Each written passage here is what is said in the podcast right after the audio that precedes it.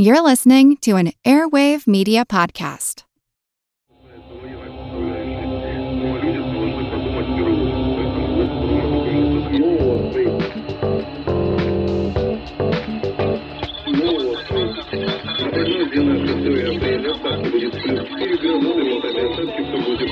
Misfortune befalls a man when he is alone. The individual is nonsense.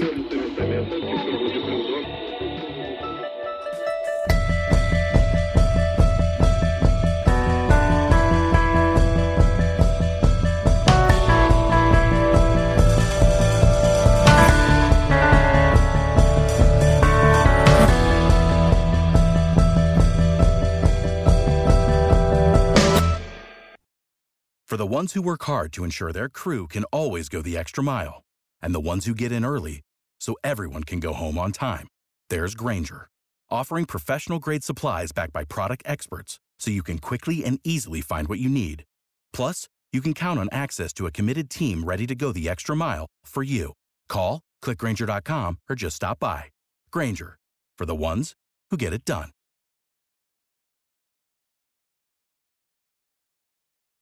Three teenagers dressed in beach clothes, and each of them have three different transistor radios with long antennas almost hitting each other. They are standing right next to each other, but they aren't talking to each other. Each is listening to their own transistor radio.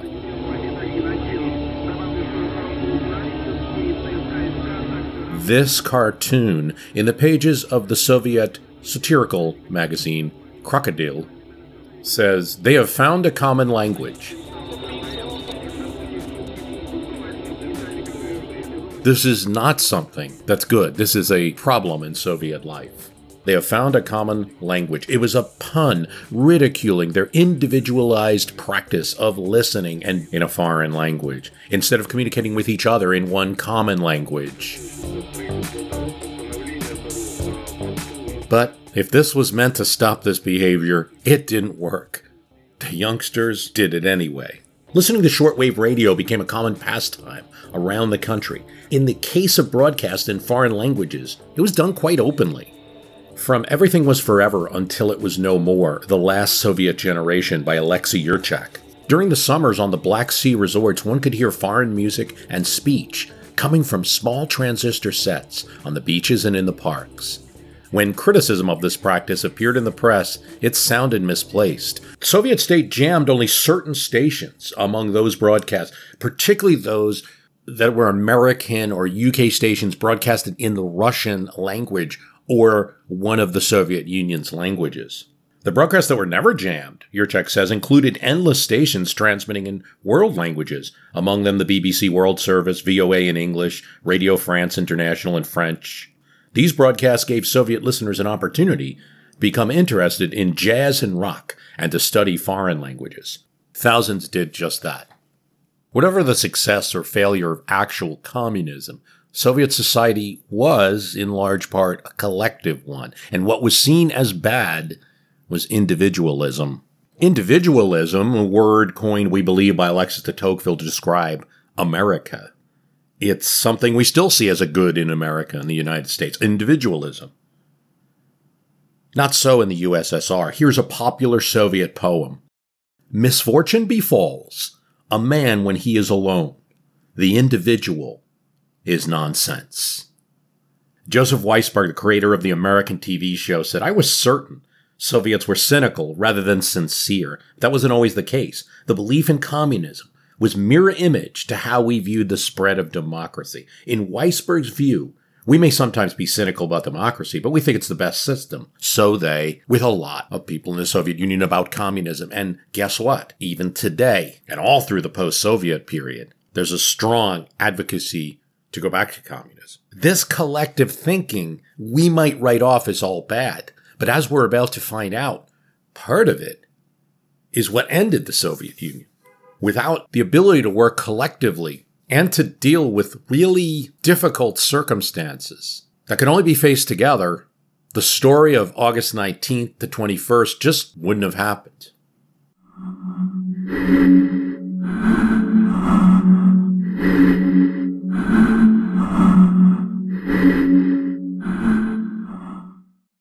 The Gang of Eight has taken over the Soviet Union on August 19th, 1991, and while they're doing it, they're being watched. They know they are. The coup plotters get a report card. Everybody in Soviet officialdom gets a report card. Even the State Emergency Committee. The KGB has observed everything, and agents deliver their assessment to the Emergency Committee. The Emergency Committee declared a state of emergency, but they failed to enforce it. They failed to locate and isolate opposition leaders. They didn't disrupt communication between opposition groups. They didn't seize media resources appropriately.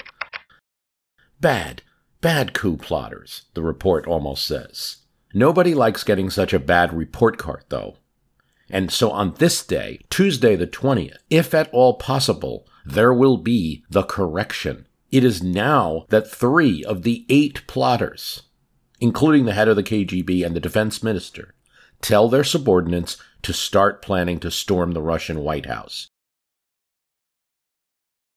Also in judgment, though, not directly writing the coup plotters, is the British ambassador. He writes to his prime minister, John Major, at this time, of the situation. Like the KGB analyst, Major's man in Russia suggests they are screwing up. Demonstrations against the coup were shown in Moscow and Leningrad. Yeltsin was shown criticizing the coup to a crowd outside the Russian parliament. In reply, the emergency committee did no more than to express the hope that Yeltsin would stop behaving badly. That's what the Brits think of this. Now, for those at the Russian parliament, the Russian White House, morning comes and there's been no attack. Yet that gives no one any confidence.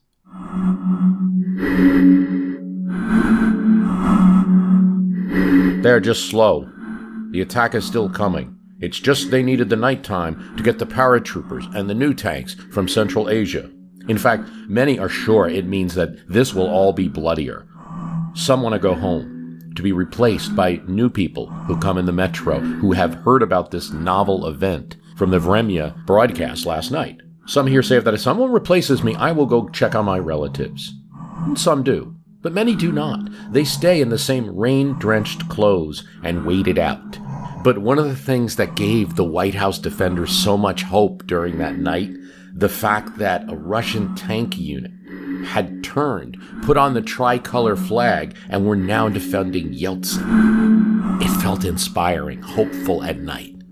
But with the daylight, an observer in the barricades noted that the tanks now looked slimmer than it seemed last night.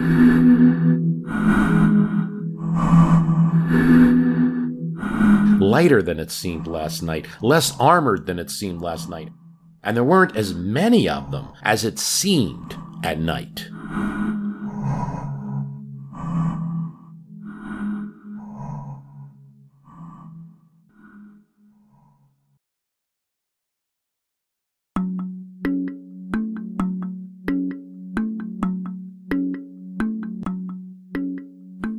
The most Russian thing in the world is a trip on a long distance train, a slow pace, you might say a careless approach to time in Western terms.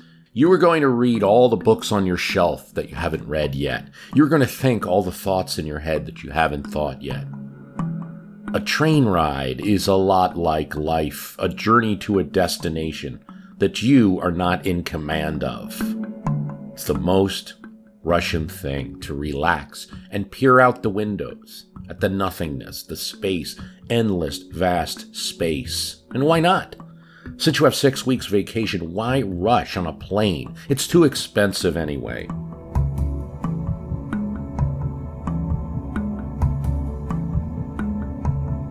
In other parts of the world, they may ask, how could you spend two, three, or even five days in each direction on a train just to visit parents in some Siberian city, or to bring your kids to the Black Sea, or to go to that special healing resort? There's no answer to the question. Russians just do it. Now, there are some caveats to this experience. You will spend that time in a tiny space, cramped, four person compartments in the most popular second class carriages. Still, It's comparable to your apartment in Moscow anyway.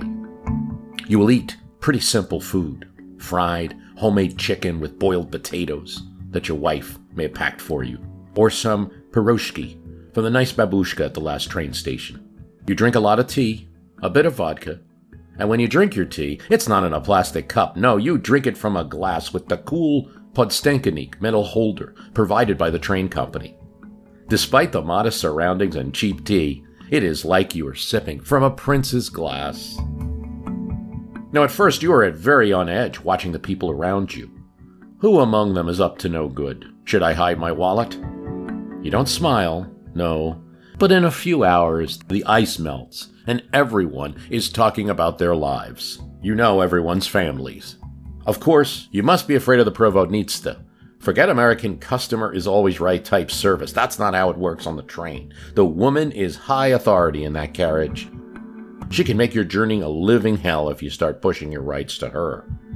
On the other hand, if you bribe her with some chocolate, brandy, or even a smile, it depends on the person, she will make sure you're getting the best service.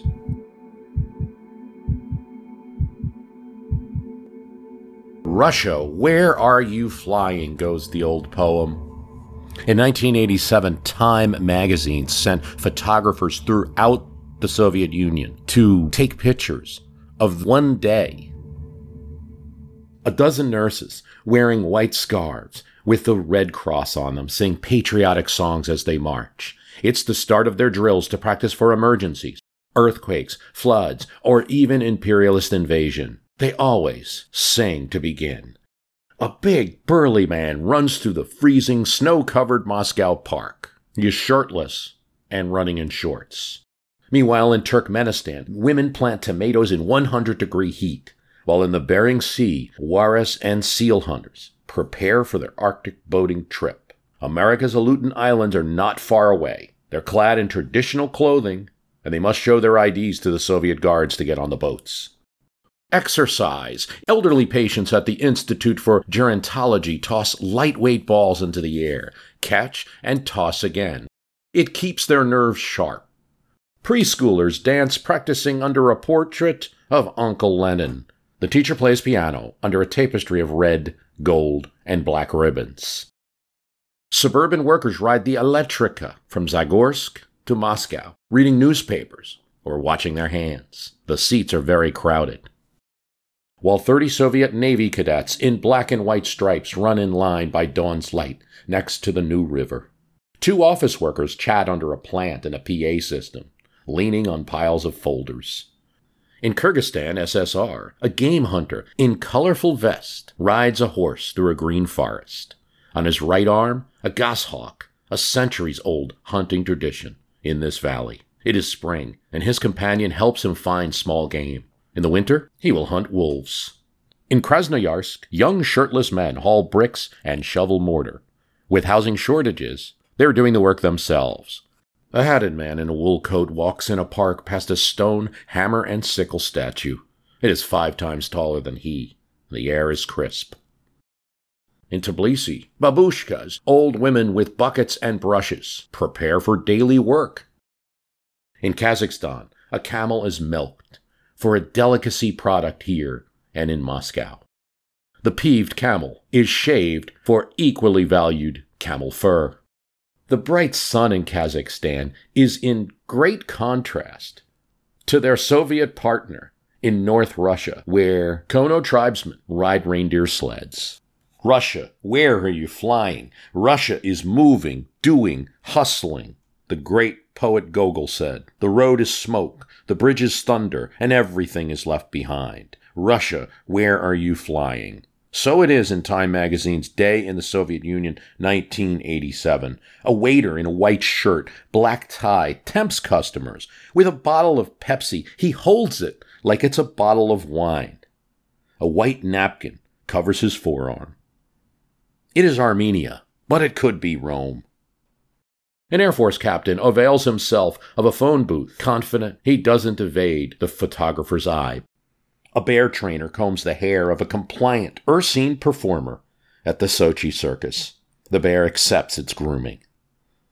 A man soaks his arms and feet in a contraption nearby. Sochi mineral laden water is good for the soul, good for the circulation, and this man has traveled 1,000 miles to get it, to receive the treatment.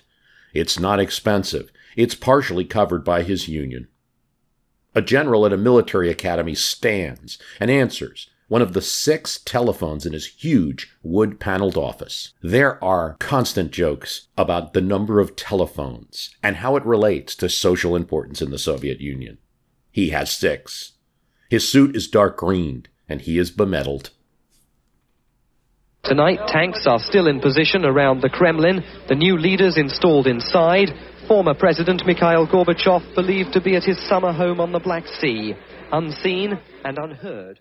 Hindsight is 2020. Yeltsin is under no illusion, for instance, that a bad press conference has destroyed the threat. Yes, many authors, as we talked about in the last episode, have commented on that. But he's under no illusion. His security forces are certain that at this point, August 20th, the second day, given what has happened, the building will be stormed. And rumors, talk from soldiers and stray KGB sources say he will be shot. Yeltsin plays one weapon that he has the propaganda game. He invites the foreign press into the building to see the defenses he does have. The foreign press is watched by Soviet officials and KGB. He shows there are barricades in every single office in this Russian parliament building and Russian parliamentarians are armed. He's got a secret vault, he says. He doesn't show the reporters it. He shows legislators, once with podiums and gavels. Now they have machine guns. If Alpha Group comes in here, they will shoot back. John Major, the Prime Minister of the UK, has been just as unsuccessful in trying to reach Gorbachev as the United States has. All he has is what his ambassador tells him. And this is what he says Coups against Gorbachev have been rumored for three years at least.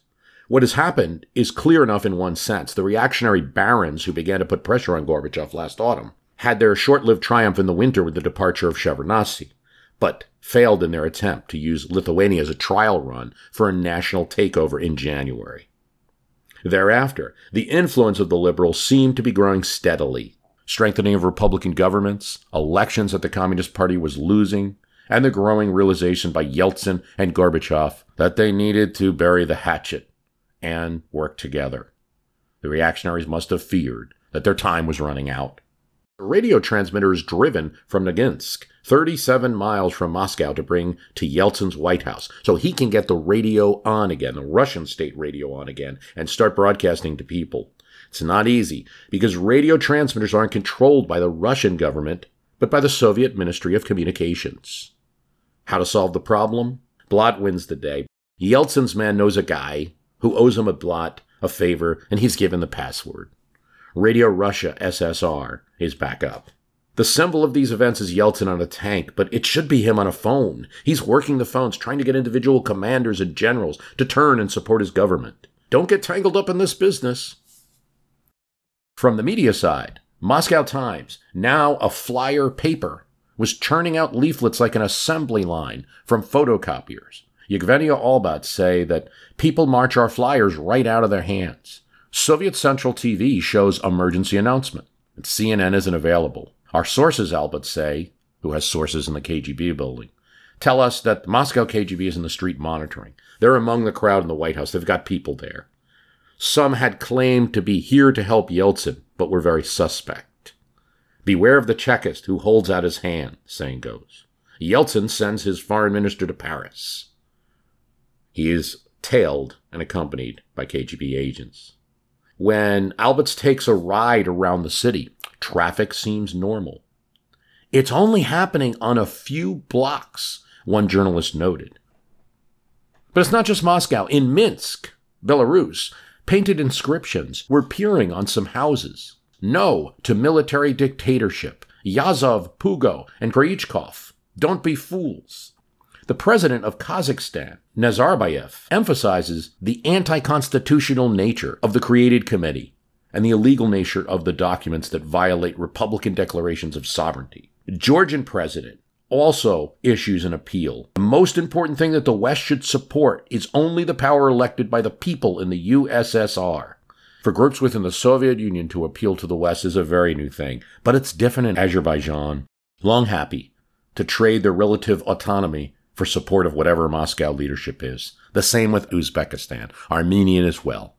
All either decide not to get involved or support the coup. In Uzbekistan, the leader there has long controlled events in exchange for giving Moscow what they want, keeping it within the Soviet Union. He figures he'll support the Emergency State Committee, and if that doesn't work, he'll declare Uzbekistan independent and become president anyway. Either way, he wins.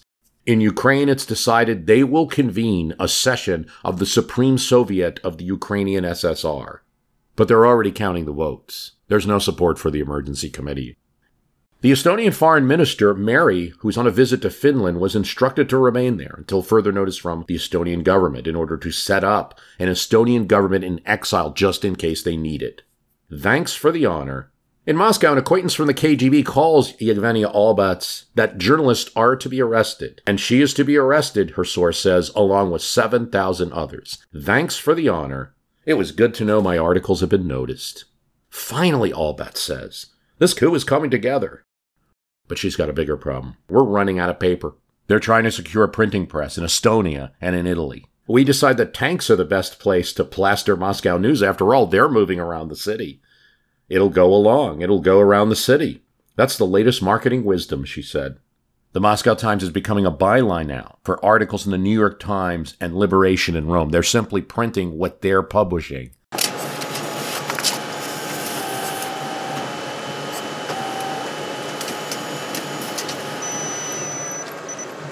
I think here, for context, is a good place to pause and talk about the distribution of the written word and samizdat concept in the Soviet Union. Handing out paper with printing on it doesn't seem like much to us today. Might not seem like much to somebody in Russia right now, even with some of the controls that have been implemented. But back in Soviet times, the banned, or to use the emergency committee's parlance, unregistered newspapers that are now being handed out as flyers. There's only a six year history or so of being able to do that freely, handing out printed word without any fear. The Soviet Union had strict rules that punished at times both the distribution of the printed word and the possession of it. Prohibited materials were treated much like drugs are in the United States. Soviet constitution had free press and free speech. Uh, Article 50 grants all Soviet citizens the freedom of speech, freedom of press, freedom of assembly, freedom to hold mass meetings and public demonstrations. And it sounds really good until you get to this sentence. These rights are granted in accordance with the people's interests and for the purpose of strengthening and developing the socialist system. It follows that none of these rights is absolute, either in theory or practice. I mean, so all media in the Soviet Union was controlled two ways. One way was that second part of the Soviet Constitution, which expressed the reason you had freedom of press. And then the second way was that all media in the Soviet, Union anyway was controlled by the state, by the apparatus of it. So in television and radio too, but newspaper, magazine, and book publishing is controlled by state ownership of all production facilities. So everyone employed in them are state employees. Books with met that met with official favor, for example, the collected speaks of Brezhnev, those are printed in vast quantities. Less favored literary material might be published in little numbers. So it wasn't just all she's banning, but also making things scarce. Here's from Cobb Technologies for your eyes only, the Soviet Union and the photocopier. When the first user friendly photocopier was introduced in 1959, consumers were ecstatic. The Xerox 914 could make one copy in less than seven seconds. Markets in Western nations welcomed them. The Soviet Union remained skeptical of this American innovation. The Soviets took measured steps to adopt the American invention. Soviet leadership worried that the ability to quickly copy and distribute large amounts of literature held the danger of allowing classified material to flow out of the country.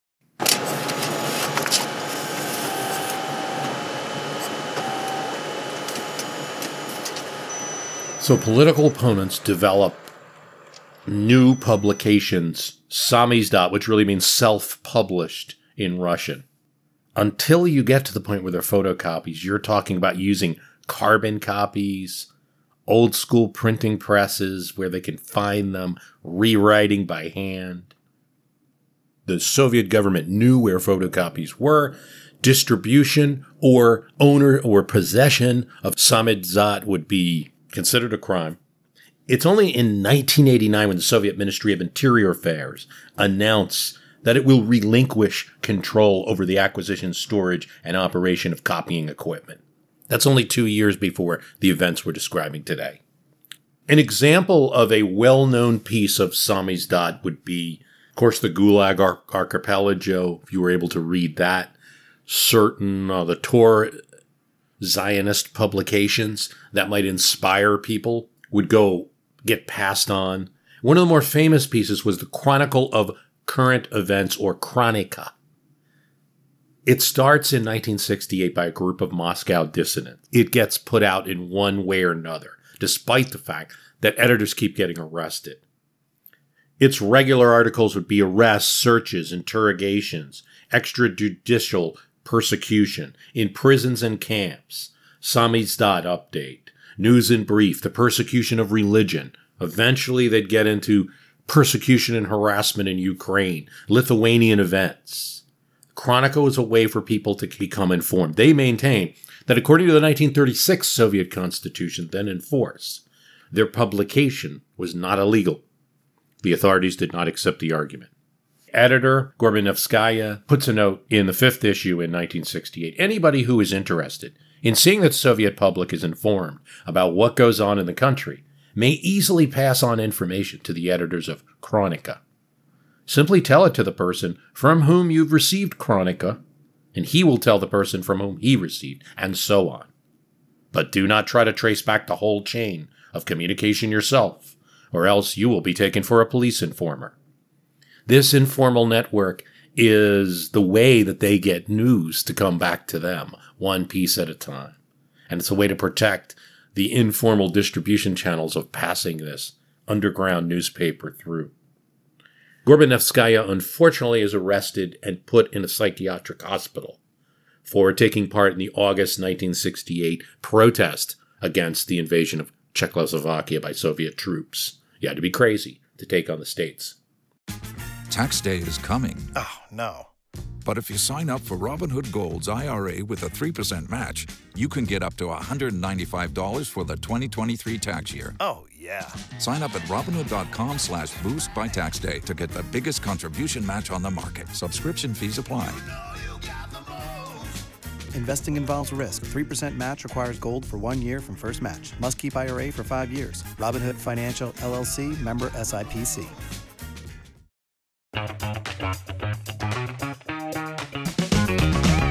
Hey there, I'm Dylan Lewis, one of the hosts of Motley Fool Money. Each weekday on Motley Fool Money, we talk through the business news you need to know and the stories moving stocks on Wall Street. On weekends, we dive into the industries shaping tomorrow and host the experts, authors, and executives that understand them. Tune in for insights, a long term perspective on investing, and of course, stock ideas. Plenty of them. To quote a listener, it pays to listen. Check us out and subscribe wherever you listen to podcasts. In 1974, they further harass two close associates, Yakir and Krasin, and they're persuaded to denounce their fellow editors of the Chronica on Soviet television. In other words, to get on the Soviet Central TV and say, this Chronica that's being passed around, you know, has no basis, don't listen to it. That ended the periodical's activities for a little while. But later, three editors, Kovalev, Khodorovich, and Velikanova, announced their readiness to resume publication Of course, that told the authorities who to arrest, but it starts a chain. And as each group of editors are arrested, new editors take over. When they're imprisoned, new editors take over. And the Chronica keeps putting out issues from 1968 to 1982. You know, I find myself in agreement with a New York Times article in 2014 that said samizdat could be better than Facebook. As a medium, you know, the internet is faster. But because it's more discreet, samizdat was much harder to shut down than anything the internet can provide. It's an interesting thought. Russians are used to reading material this as much as there were crackdowns, and you could be certainly, if you had possession of illegal books, that could be a matter for militia or KGB or your workplace to be punished. There was well known to be an open used book market in Gorky Park in Moscow, and very often the authorities would look the other way. In the late 1970s, you have something new the magnitofon, the cassette recorder, and even Walkman. So now people can listen to merely a reading of some banned poetry, banned books, or just someone espousing pressing record on that cassette recorder, as I used to do when I was a kid. Like a podcast today, their views on something. Moldovan factories made pretty crude, but well liked Walkman type products. And the youth switched to where they could afford transistor radios to cassette players of every variety and listen to scratchy voices on tape, mixtapes taped over and over again, music, jazz, and rock, and all sorts of things. Very popular to be traded. These are all distribution networks that you're seeing in play when the first thing they decide to do once printing presses are shut down is let's find alternative methods to get paper out on the street. And they do. No surprise that one of the things that gets cheers the most at the Russian White House is the arrival of giant photocopier machines and trucks so they can start printing out more materials. Izvestia was not shut down by the government as we described in the first episode this very large Russian newspaper, much to their embarrassment, because they felt they had done enough to be censored. But the KGB didn't. The printers now will not print Izvestia unless Yeltsin's decrees are printed in it, and there's a standoff. The head of the newspaper, urged by agents, tells the printer to print it. They will not. Meanwhile, operators of Relcom, the secret internet, the lone guy they think is their KGB tail doesn't change and he doesn't move or tell them to do anything yet. They had sent out a note to the other Russian university members on Relcom that said, Say what's happening out your window. Just let us know. No emotions, only facts. And as quickly they're piecing it together. There's only tanks in Moscow and St. Petersburg. That's it. They're not all across the country. Rallies and speeches are constant at the Russian parliament, the White House, calls for general strikes around the country. Yeltsin has called for general strikes. Others are now calling for general strikes throughout the country in support of the White House defenders. After it's been televised on Vremya, anywhere from 20,000 to 50,000 defenders at the White House now. Here's Ian Elliott of Voice of America Radio. Outside the White House on Tuesday, there was a steady flow of speakers to inspire the thousands of supporters who gathered to, pre- to prevent the storming of the Russian parliament. Yeltsin, Shevardnadze, Elena Bonner were enthusiastically received. Former KGB agent Oleg Kalugin exposed some of the secrets of the KGB and joined the democracy movement, introduced a KGB lieutenant colonel who appealed to his boss, Kryuchkov, to abandon the junta because it was about to collapse anyway. This is the new weapon that they're employing in front of the White House. We're going to say that not only is this wrong, but they're also losers.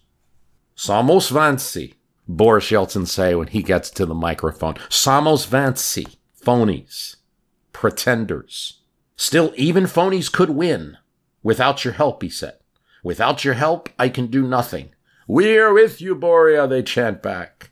Boris does not believe that the coup is a joke at all, even if some in the establishment may already be having a chuckle or two. If the plotters get away with this, then the shadows of darkness will fall, he said. I have resolved to resist these men, these usurpers of the Kremlin. Meanwhile, there's a terrifying development for those budding internet users at Relcom.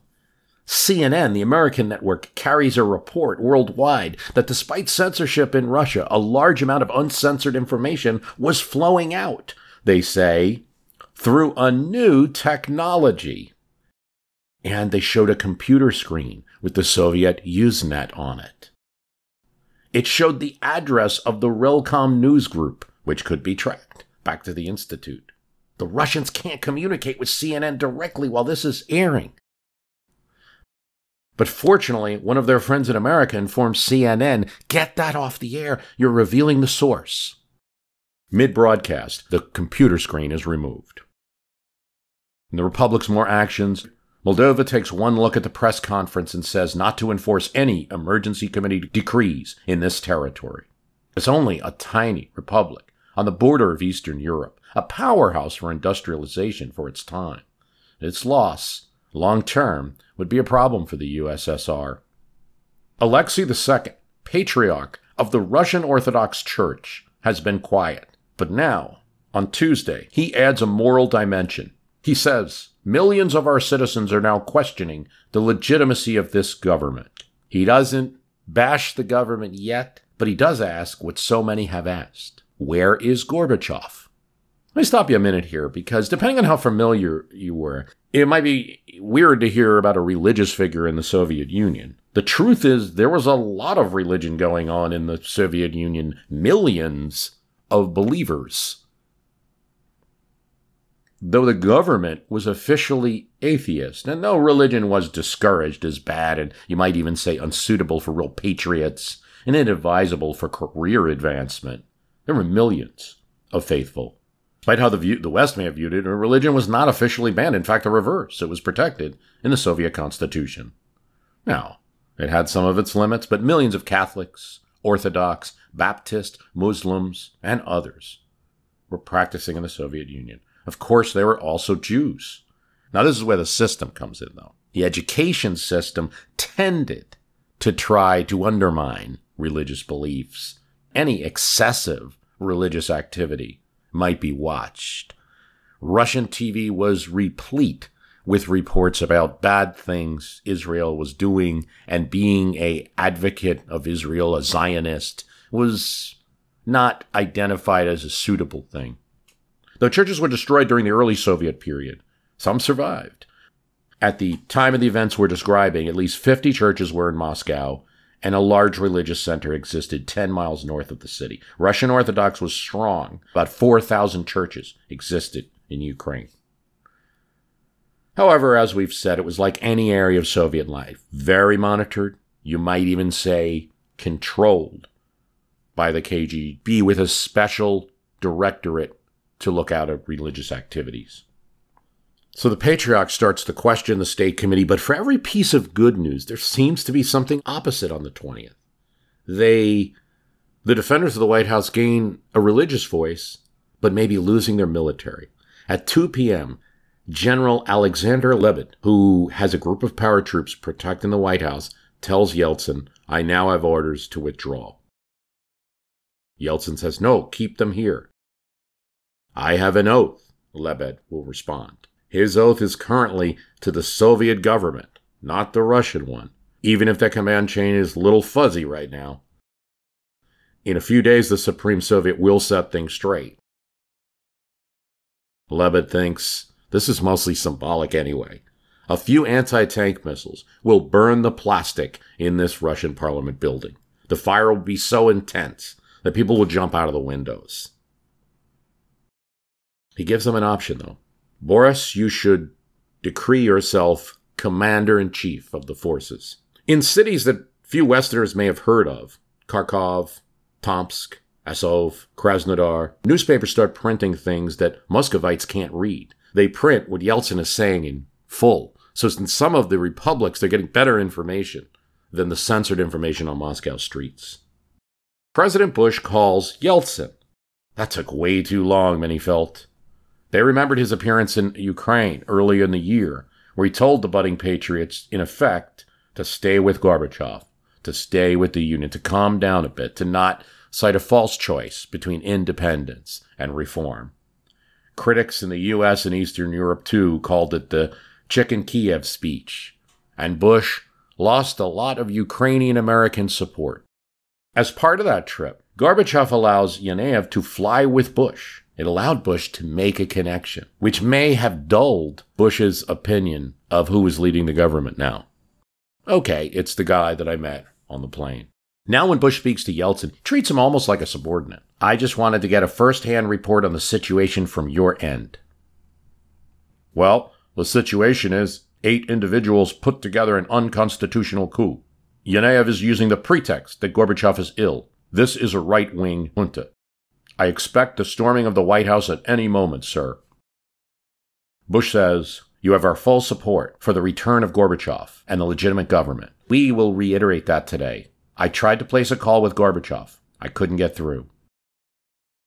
Yes, thanks for saying that, Mr. President. If Gorbachev is sick, then we should demand international doctors. We saw that you made that suggestion. I agree that is a good idea. Yes, we have. Changes happen so fast, we should talk again tomorrow. I'm happy to do that. Then Bush says to Yeltsin, I would like to call Yanayev. What do you think? No, that's not a good idea.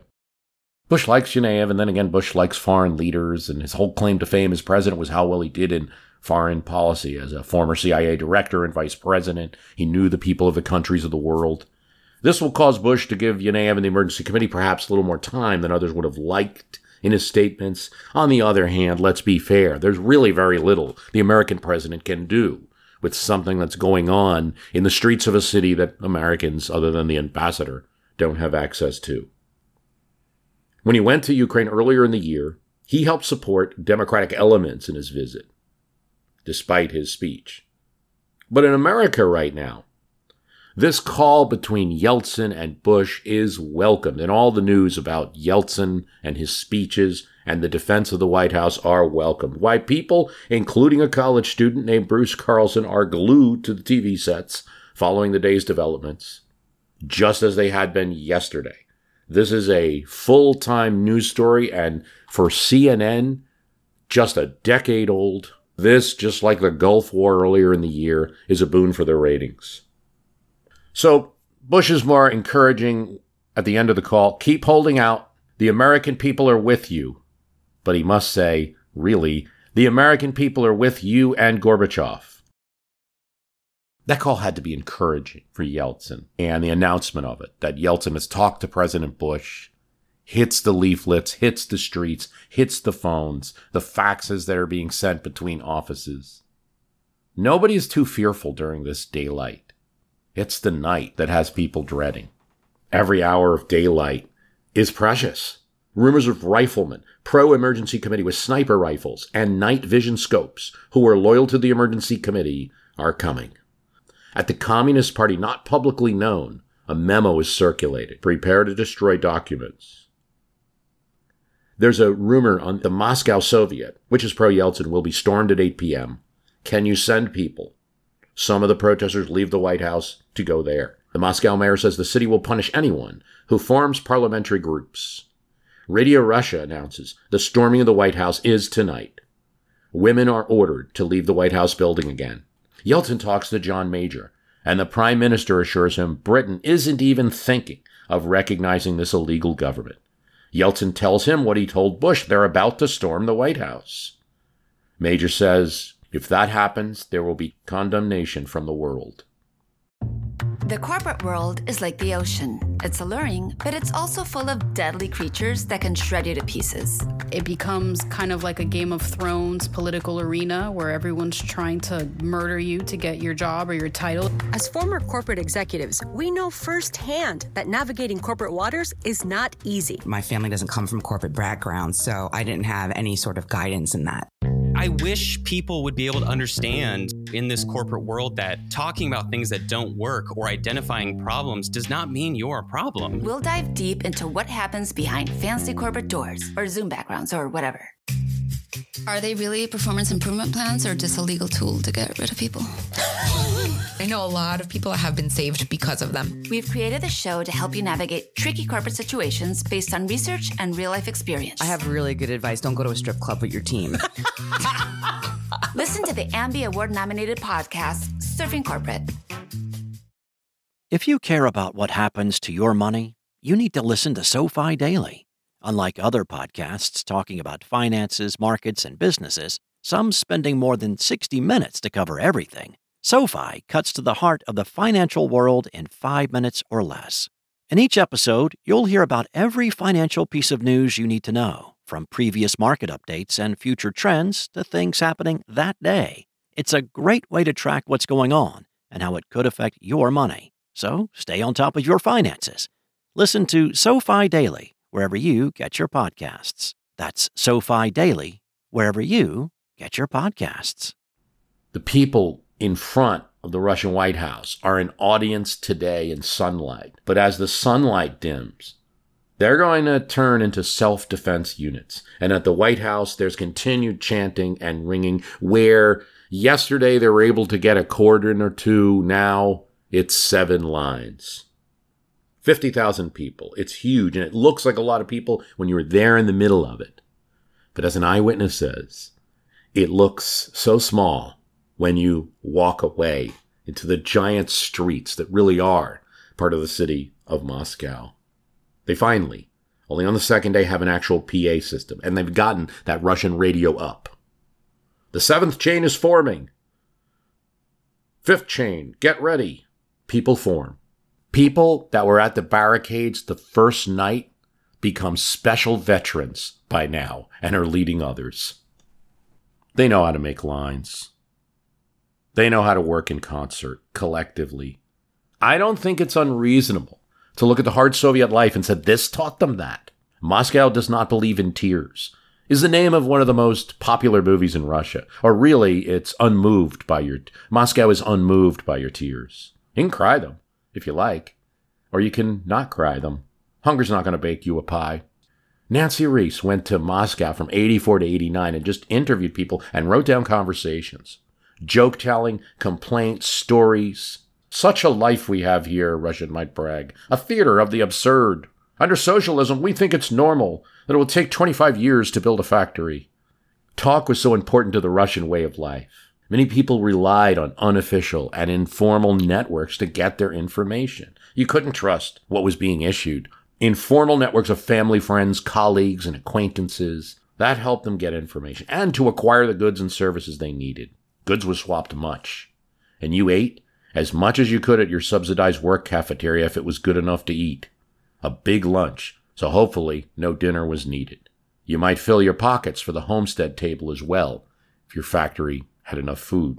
A woman on tour in Hungary wept because of the beautiful boots she could buy, but not when her friends home were starving. She bought some small goods for all of them and wept when she saw those boots.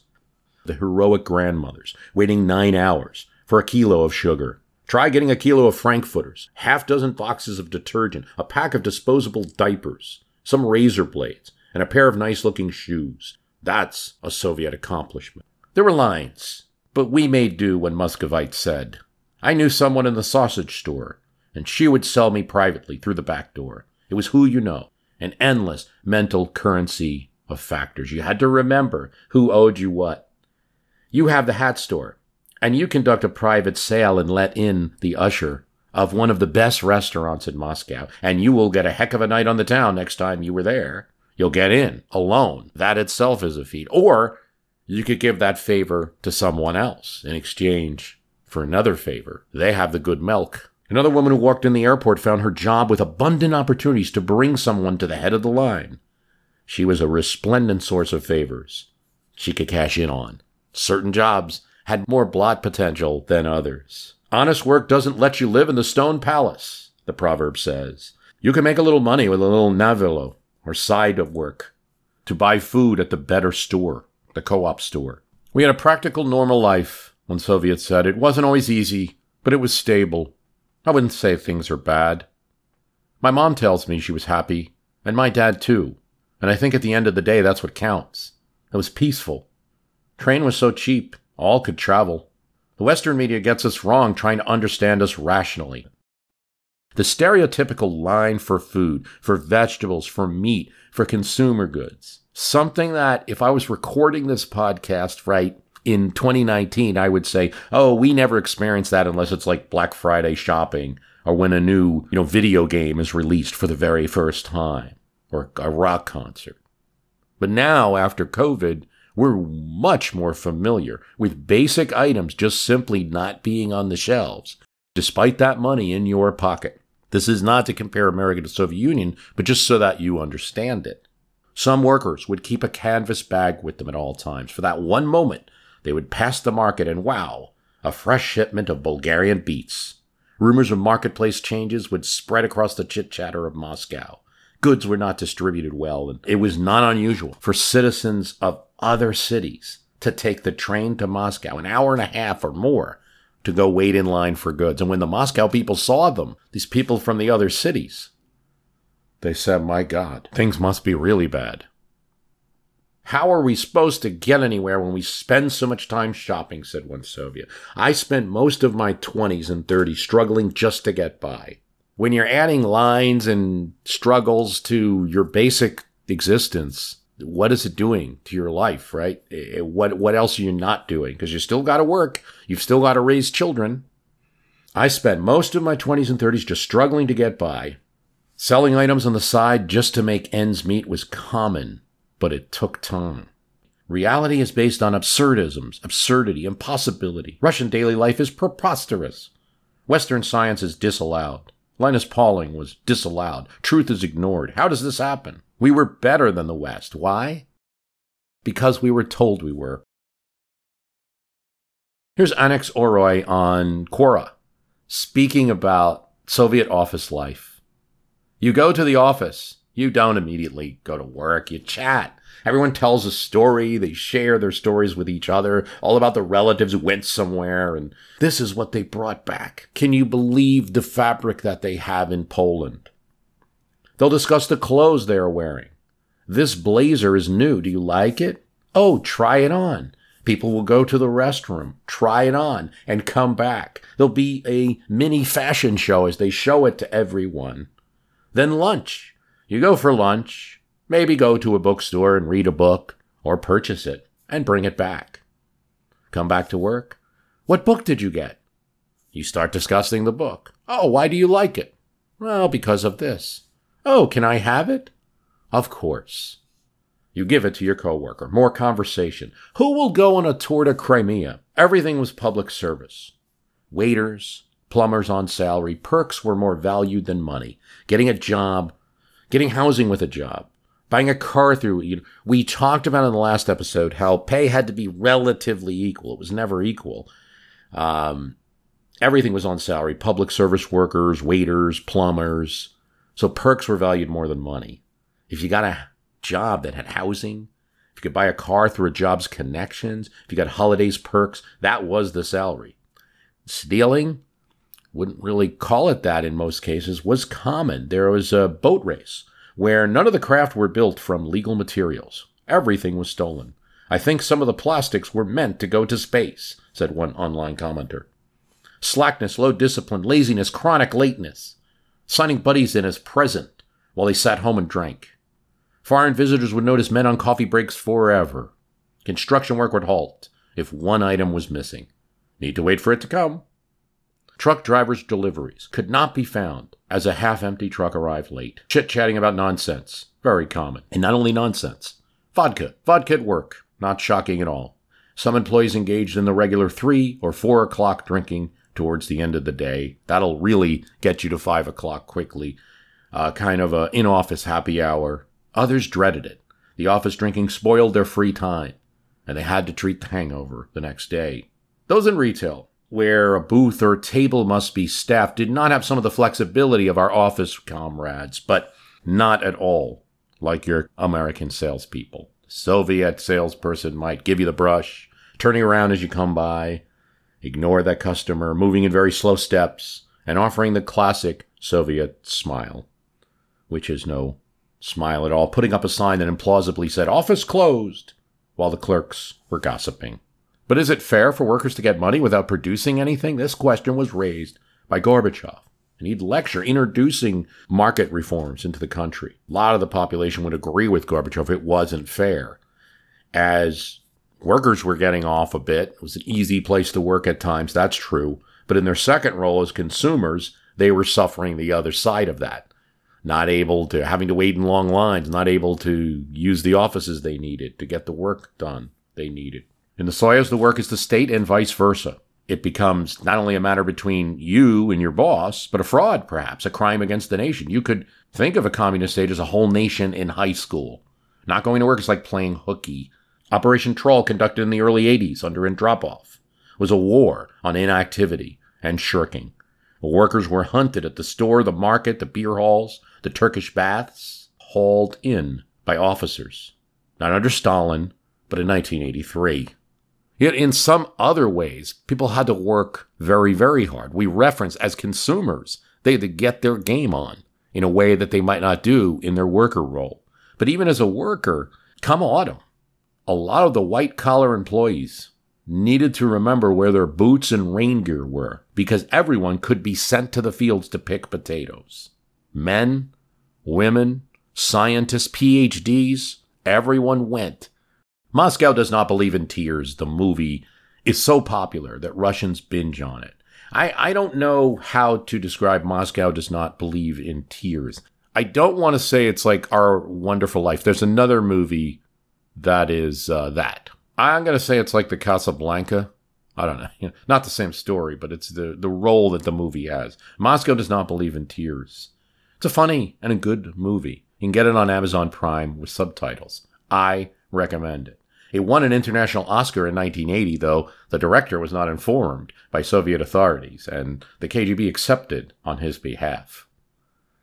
It's also a human movie. And what do I mean? You watch that movie, Moscow does not believe in tears, and you might laugh at the Soviet Union, but you're not laughing in the same way we laughed at the country in the in the 80s, the, the cartoonish looks in American movies. You're not going to think of people living there as mindless Orwellian victims with blank brains. The story is this Katerina, Ludmilla, and Antonia, who come to Moscow from smaller towns, which is a big deal, they get there. But life is not so great, and they're placed together in a crowded women's workers' dormitory. Katerina serious. She's an upstanding woman who strives to earn her chemistry degree while working in a factory. She's smarter than all the other workers. But that might not get her anywhere. Then she's asked to house sit an apartment for her well to do Moscow relatives, a famous professor's family, while they're away on a trip. Oh, great, says her roommate Ludmila. Ludmila is flirty and ambitious in the art of looking for a husband, a well to do husband who has privileges and status. This is an opportunity, Katerina. She convinces her to throw a dinner party at the apartment and pretend that they are not cousins and friends, but actually belong in the apartment. As a ploy to meet successful Muscovite men. And it kind of works. They meet colorful characters a famous hockey player, cameraman for a television channel, an aging Soviet lower official. There's drinking and snacks. It's a wonderful scene, the party scene. Various romances and non romances begin. And then the movie leaps forward in time from the 1950s to 1978, and Katerina has gone from being a down on her luck student to becoming the executive director of a large factory. Despite her successful career, Katerina feels unfulfilled. Ludmila, her friend, is still trying to find a husband. Katerina is returning home from Antonia's dacha in the countryside in Electrica when she meets a man, Gosha. He notices that she notices his dirty shoes. More to the point, Gosha realizes that Katerina is looking at his dirty shoes. I don't like them either, I mean, it is a great scene. That scene on the train is, is wonderful. Well, love in the Soviet Union commences, but it's fraught with conflict, class conflict, because the man thinks his new lover is poorer. And that's the way he wants it. And when he finds out that, well, Katerina's actually the head of a factory, he disappears. She becomes frantic and sad. The friends come to the apartment to comfort her it's no use, she's so distraught she'll never find a husband in the whole USSR. But, spoiler alert, a little, there's a way that it gets resolved, a very Russian way that it gets resolved, involving a lot of drinking. And that's all I'll say. Ronald Reagan watches the movie to get a better understanding of the Russian soul. What is that soul? Well, we alluded to it in other episodes, but I think it's a lot of searching, just like Moscow does not believe in tears. A heroic search for things that are easier elsewhere baby bottles, eyeglasses, typewriters, all necessary items. Seemingly commonplace, very hard to find in the Soviet Union, is a celebration of that struggle. Yet not everyone feels that everything was so bad. Here are some comments from former Soviet citizens. I find that everything's contradictory when you ask people simply, what was life like? Some say good, some say bad. When you think about milk, you were thinking about a carton, but usually that was not it. Milk was sold in big barrels, and you had to bring your own container and wait in line.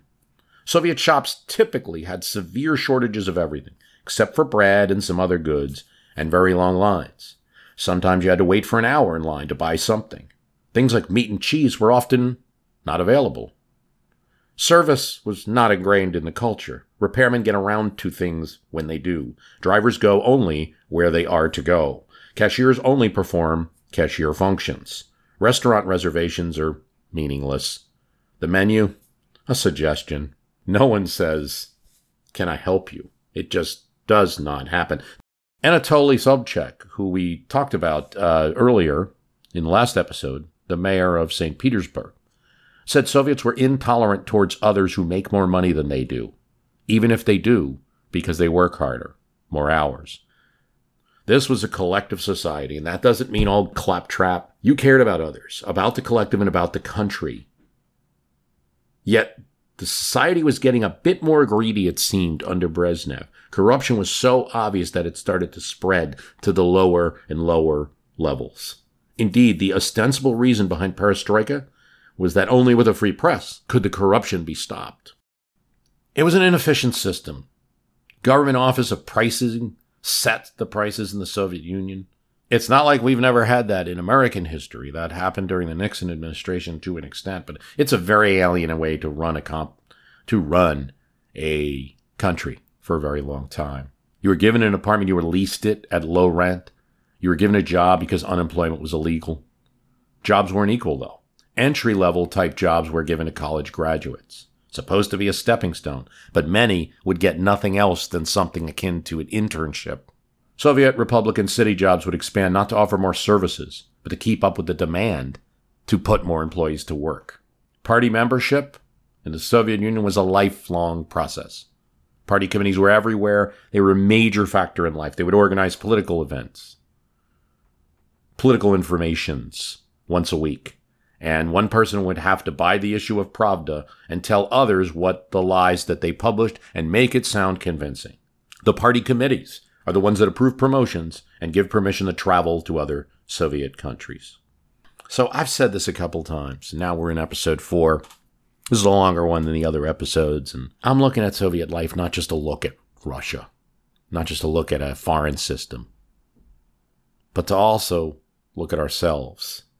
Look at any government system. This is one thing that was attempted, and what happens and I don't mean to be simplistic about this. Uh, this the purpose of this cast isn't to say things were so bad in the Soviet Union. Don't ever have national health care or something like that. It's just one set of circumstances with one form of government. Simplistic jokes about Soviet life that are oft told in America don't do the whole thing justice. There are points on which Soviets were right, rightly proud and not as cynical about.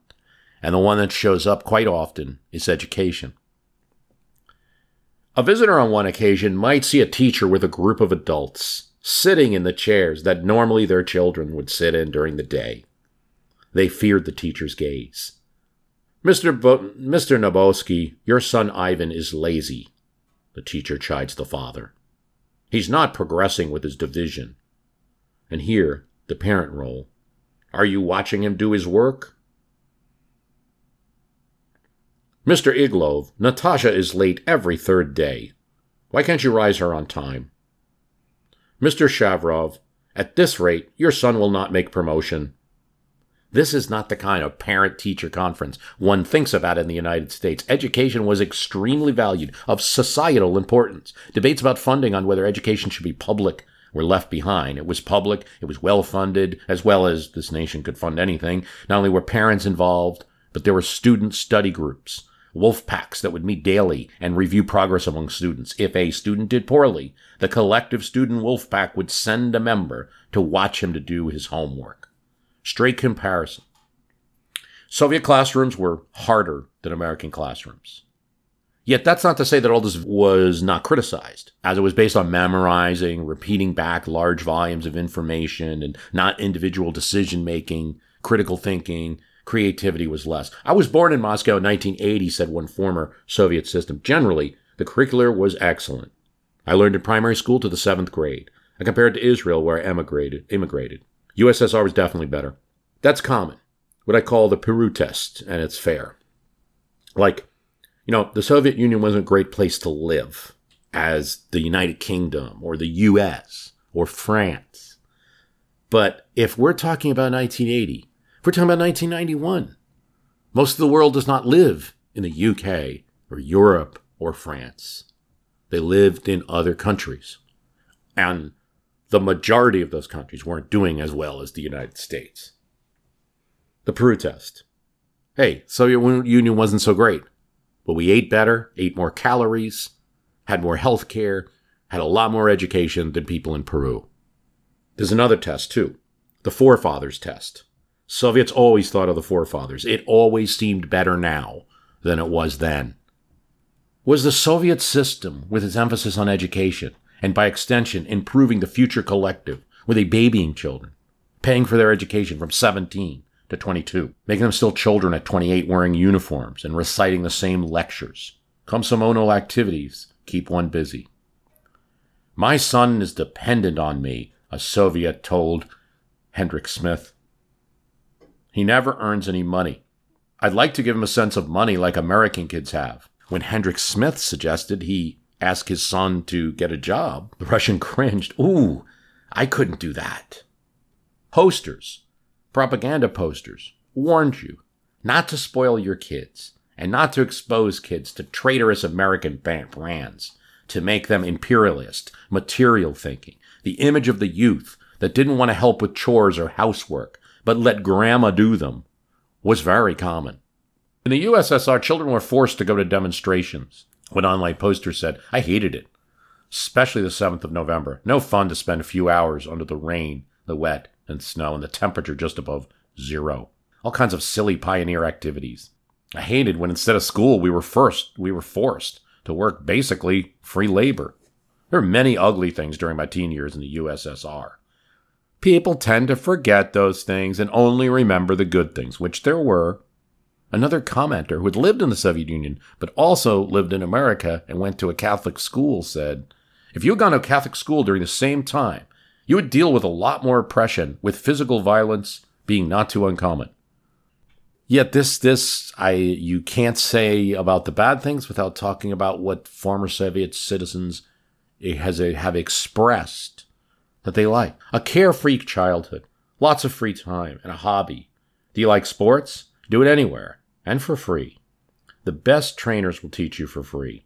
You want to be a farmer? You want to get involved? The state gives you a lot of land and can help you build your big house. You love to read? Many free libraries and everything for you. There are problems, but really you don't know about the problems. You have no problems with work. You have no problems paying your dentist. It's all for free. Tatiana Zaskar, a well read sociologist within the Soviet Union, was writing now and saying that the rigid education system and the amb- ambitionless work life, the command control bureaucracy, might not all be a good thing. It was leading to a population that could not grow in industry or adapt to changes in modern life. It created men who behaved like the machine they ran, not men, but cogs. The rebellion came in the form of absenteeism, slacking, shirking, stealing, taking a few products from the assembly for home use, or very often to sell it privately. An American viewpoint on life can be seen in the online post of Deborah Kocher, a student who went on an exchange program in the early 80s. She noted many things the bright Scandinavian sun of Leningrad, her roommate Sveta, from the Russian countryside, a sparse room with short single beds in the Leningrad University. Those radios hardwired into the wall that broadcasted official messages. They had volume knobs, they could never be turned off.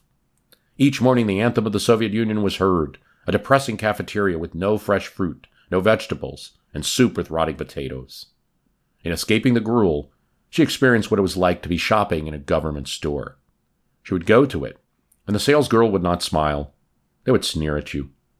Uniform on, kerchief on the head. Grudgingly, they got you the item that you pointed out. Hmm, not that easy. You got a chit of paper related to the item that you pointed out.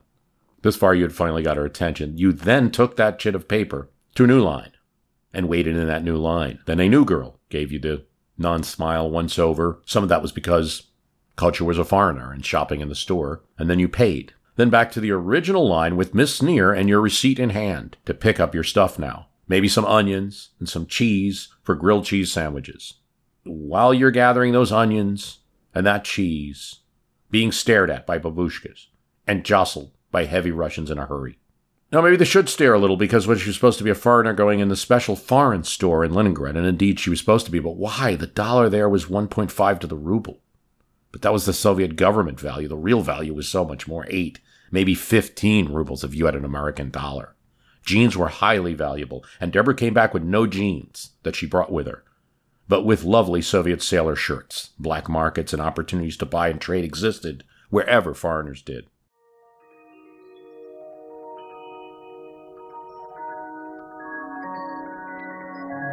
always heard on the radio about the West in a negative sense, focusing on war, military, hunger, homeless, how much Americans spent on their military. It kept people hungry.